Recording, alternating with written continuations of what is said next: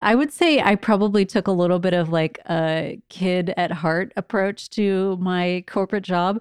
Before I went back to business school, I worked on a whole number of accounts from like Razor scooters to the Got Milk campaign. So always very kind of fun consumer brands. And then when I went to Mattel, you know, I was that kid who played with Barbie till I was like in high school, definitely way longer than I should have.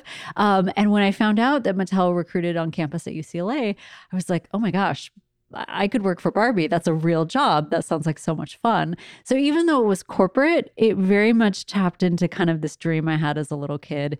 And I think that's been kind of the thread line of my career is just why have a boring job? Like you don't have to have a boring job. You can have a really fun job.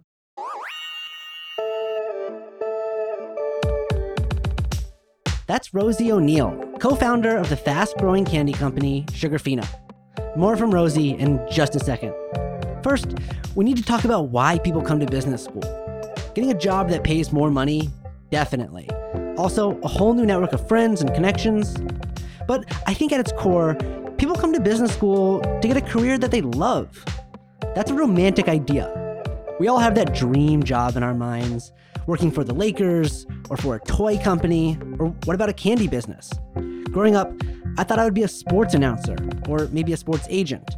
As you can probably guess, I had a sports themed bar mitzvah. But I don't know, somewhere along the way, I lost sight of those dream jobs. Investment banking became my dream. Somehow, other people's dreams became my own. Business school, for me, was an opportunity to figure out what my real dream is. On the episode today, we talk about why not have your dream job? Why not work for a cool company that you're passionate about? That's what Rosie O'Neill did when she went to work for Mattel after business school, and she did it again when she started her candy company, Sugarfina. We'll also talk with my friend and former classmate, Nicole Fensel. Welcome to Why MBA, a podcast brought to you by UCLA Anderson. I'm Alex Grodnick. On the pod, what it's like following your passion, working for a company that you really care about. Here's Rosie discussing her philosophy of how work doesn't have to be boring. I think it's just, it stemmed from I want to go do all these things that I thought were really cool as a kid, and why not? And it was really when I kind of had that first job out of my undergrad where I was working at the agency and working on all these like really cool, fun brands that I remember thinking like, oh, work doesn't have to suck. Like work can be cool and fun and I can wake up and I'm excited to go in and do whatever I do. That kind of opened my eyes to this idea. And then I think it was just when I was in business school I realized, wow, there's all these cool brands that I really love. And I'm I'm like a big brand person. I love, you know, interesting brands with different stories and things like that. And Barbie was something I just had a personal connection to. And so I really went for it. That was the only job I applied for. I wouldn't give that advice advice to other people, but like I knew I wanted it so badly, I was just going to make it happen.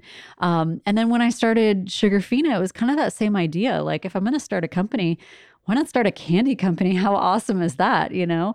Uh, so I think it's just this mentality of work doesn't have to go in this bucket of being like boring and just paying the bills. Work can basically be like something you love doing and you want to kind of commit your life to. Let's dig into the story of Sugarfina. So the whole story, the origin story of Sugarfina is really tied up in the love story of myself and my co-founder who's now my fiance. He took me to see Willy Wonka and the Chocolate Factory, the original one, the Gene Wilder one, um, on our third date. And it was after seeing that movie, we were just hit by this idea why isn't there a candy store for grown-ups what happened to candy why is it all for kids and we were really inspired by this idea of creating something that was totally unique and had never been done before in the confection space. So, after getting her MBA and then going to work for Mattel, Rosie saw the opportunity creating a candy company for adults with fancy packaging and flavors like. I love the peach Bellini. That's kind of been my favorite since day one. It's like made with uh, fresh peach nectar and it has this like tart, fizzy kind of exterior. It's so delicious. Um, and then we just introduced a tequila grapefruit sour that is made with Casamigos tequila, which is a really good tequila. And I love grapefruit. So the combination of those two things is just delicious. And with the new idea of making candy for adults, Sugarfina was born. Well, it was like a back burner hobby project for two years. So it was about two years after seeing that movie that we officially quit our jobs and decided to start the company. But it was it was sort of that fun thing we would talk about on our dates. We would like dream up what it was going to look like and what it was going to be. Um, we would travel and start to collect all these candies that we'd bring back from you know all these tiny little villages in Europe. And at a certain point, we had amassed this collection of about a hundred different candies that most people had never seen or tasted before. And we're like, okay, we think we have something here. Um, let's give it a shot. And so we decided to launch online. And we thought it was going to be something we were going to work on one day a week. We're like, oh, this will be our tax free travel opportunity. We didn't even think it was going to become, you know, a big business, but um, we were wrong, fortunately. On the last episode, we heard John Tabis's story of starting the Bouqs and disrupting the flower business. The difference here is that Rosie wasn't disrupting an existing industry. Rather, she was creating an entirely new one. Yeah. And I think because we were doing something so different, we weren't necessarily coming in as a competitor to any of these players. We were really unlocking a new market and a new type of customer because our customer is not the kind of customer who goes and does pick and mix candy you know, at the gas station or like, you know, the local, you know, retro candy store. Our customer is someone who, you know, buys really sophisticated gifts like a bottle of wine or a bottle of champagne or beautiful flowers. And now they have this other option of very upscale, you know, beautifully packaged candy. And so um, I think that was part of what made it, you know, really work so quickly was that differentiation and, and really standing out. And we were concerned we were going to have to do a lot of education with people about why this was different and why the pricing was higher than, you know, candy you'd find in a gas station. Uh, and we found that people just got it. Like, because the product was so different and they'd never seen anything like it and they could see you know from the descriptions and the stories behind it the quality and the artisanship and then on top of that you had really beautiful giftable packaging it, there was almost no resistance or confusion about what the concept was. It was like it was one of those situations where people didn't know they want it, but the, once once they saw it, they're like, "Oh, I, I need to have this." What Sugarfina did was create a completely new category within the eighty billion dollar market for candy. The cool thing is that Sugarfina didn't take business from any other candy company. In fact, they expanded the size of the market for candy. As Rosie said, their customers aren't buying candy from a grocery store. The real competition for Sugarfina are gifts like wine and flowers. It's funny to think that a competitor for a candy company could be a flower business, but watch out, John.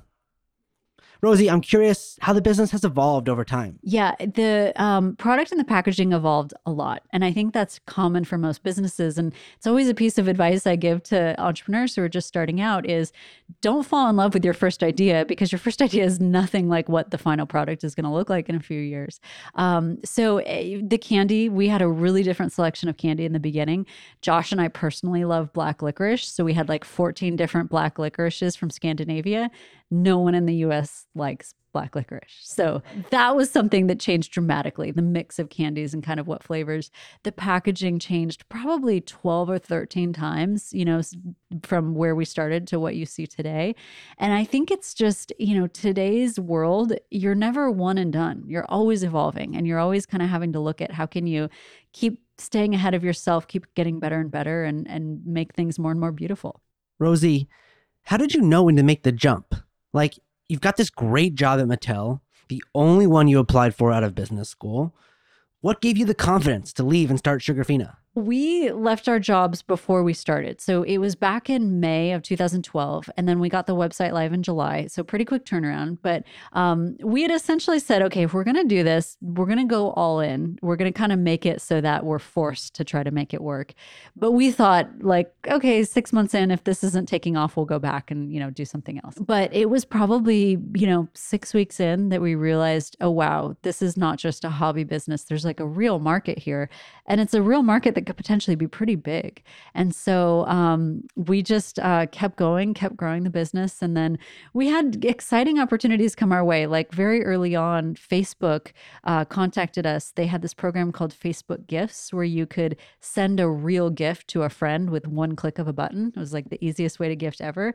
And so they asked us to be part of that program, and we launched with them not knowing how big it was going to be. And it, it launched with Apple, Starbucks, and Sugarfina.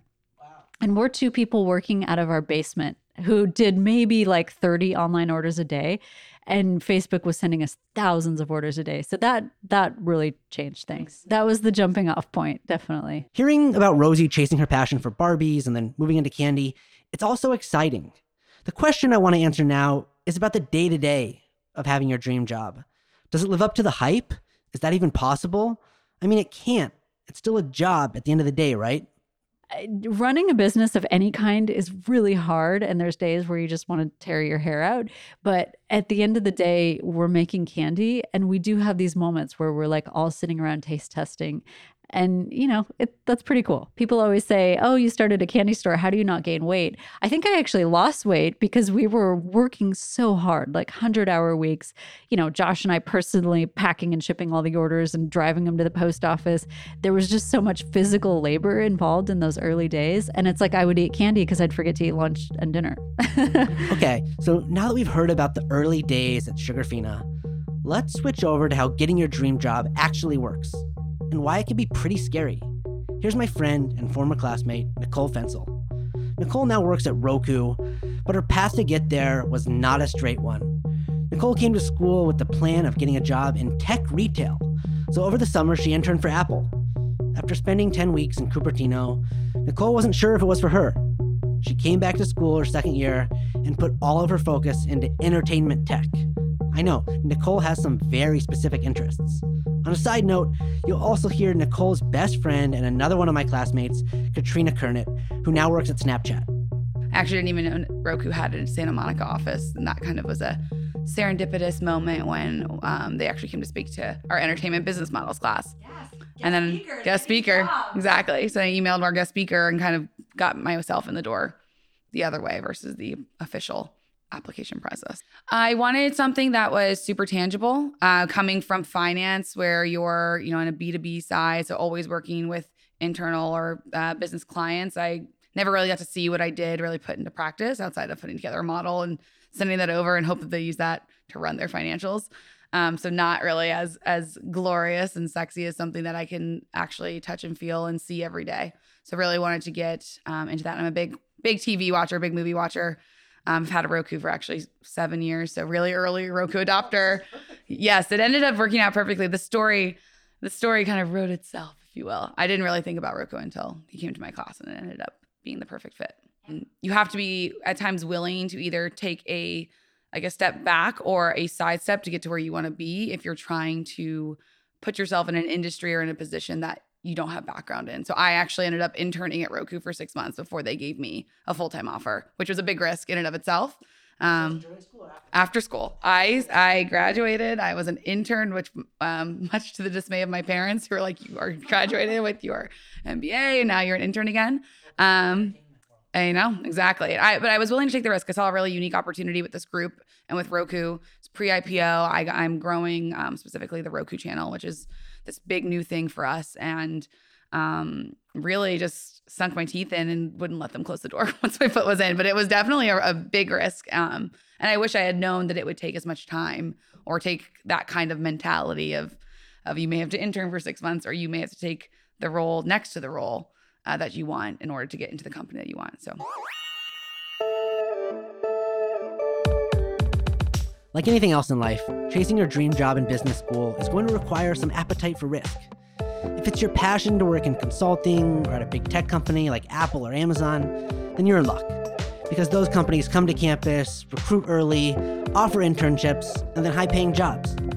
If, however, your dreams are a bit more obscure, like working in venture capital for a startup, a candy company, or even in entertainment tech, then the jobs are still out there, but you just may have to use some creativity to get one.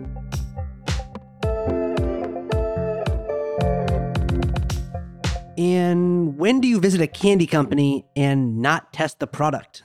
Okay, well, I have peach Bellini, which has been my longtime favorite. And then I also have uh, these Parisian pineapples. So these are made in France um, and they're vegan. Uh, they're made with real pineapple puree. So I think they're, I'm not vegan, but I think they're amazing. And people who are vegan are like so excited to find a really delicious vegan candy because there's a lot of vegan candies, but they're not necessarily known for Never being thought about delicious. Being not vegan, but yeah. are you gonna have some? Which one peach. do you want to do I, first? I the peach. Try okay. But let's try peach. It's juicy. It's good. I, I feel like I'm the, I'm on Travel Channel now. right? Yeah. I always watch those guys. They're eating like some juicy ribs, and I'm like, oh, Right, I know. yeah. yeah. So you can't see our faces, but Yeah. you can you can hear it. They're really good. Okay, vegan pineapple the, time. the pineapples. Mm. Okay, well, Rosie, this was so much fun. Yeah, super fun. And Thank my you My most again. fun podcast, And the sweetest podcast, right? sweetest. Absolutely.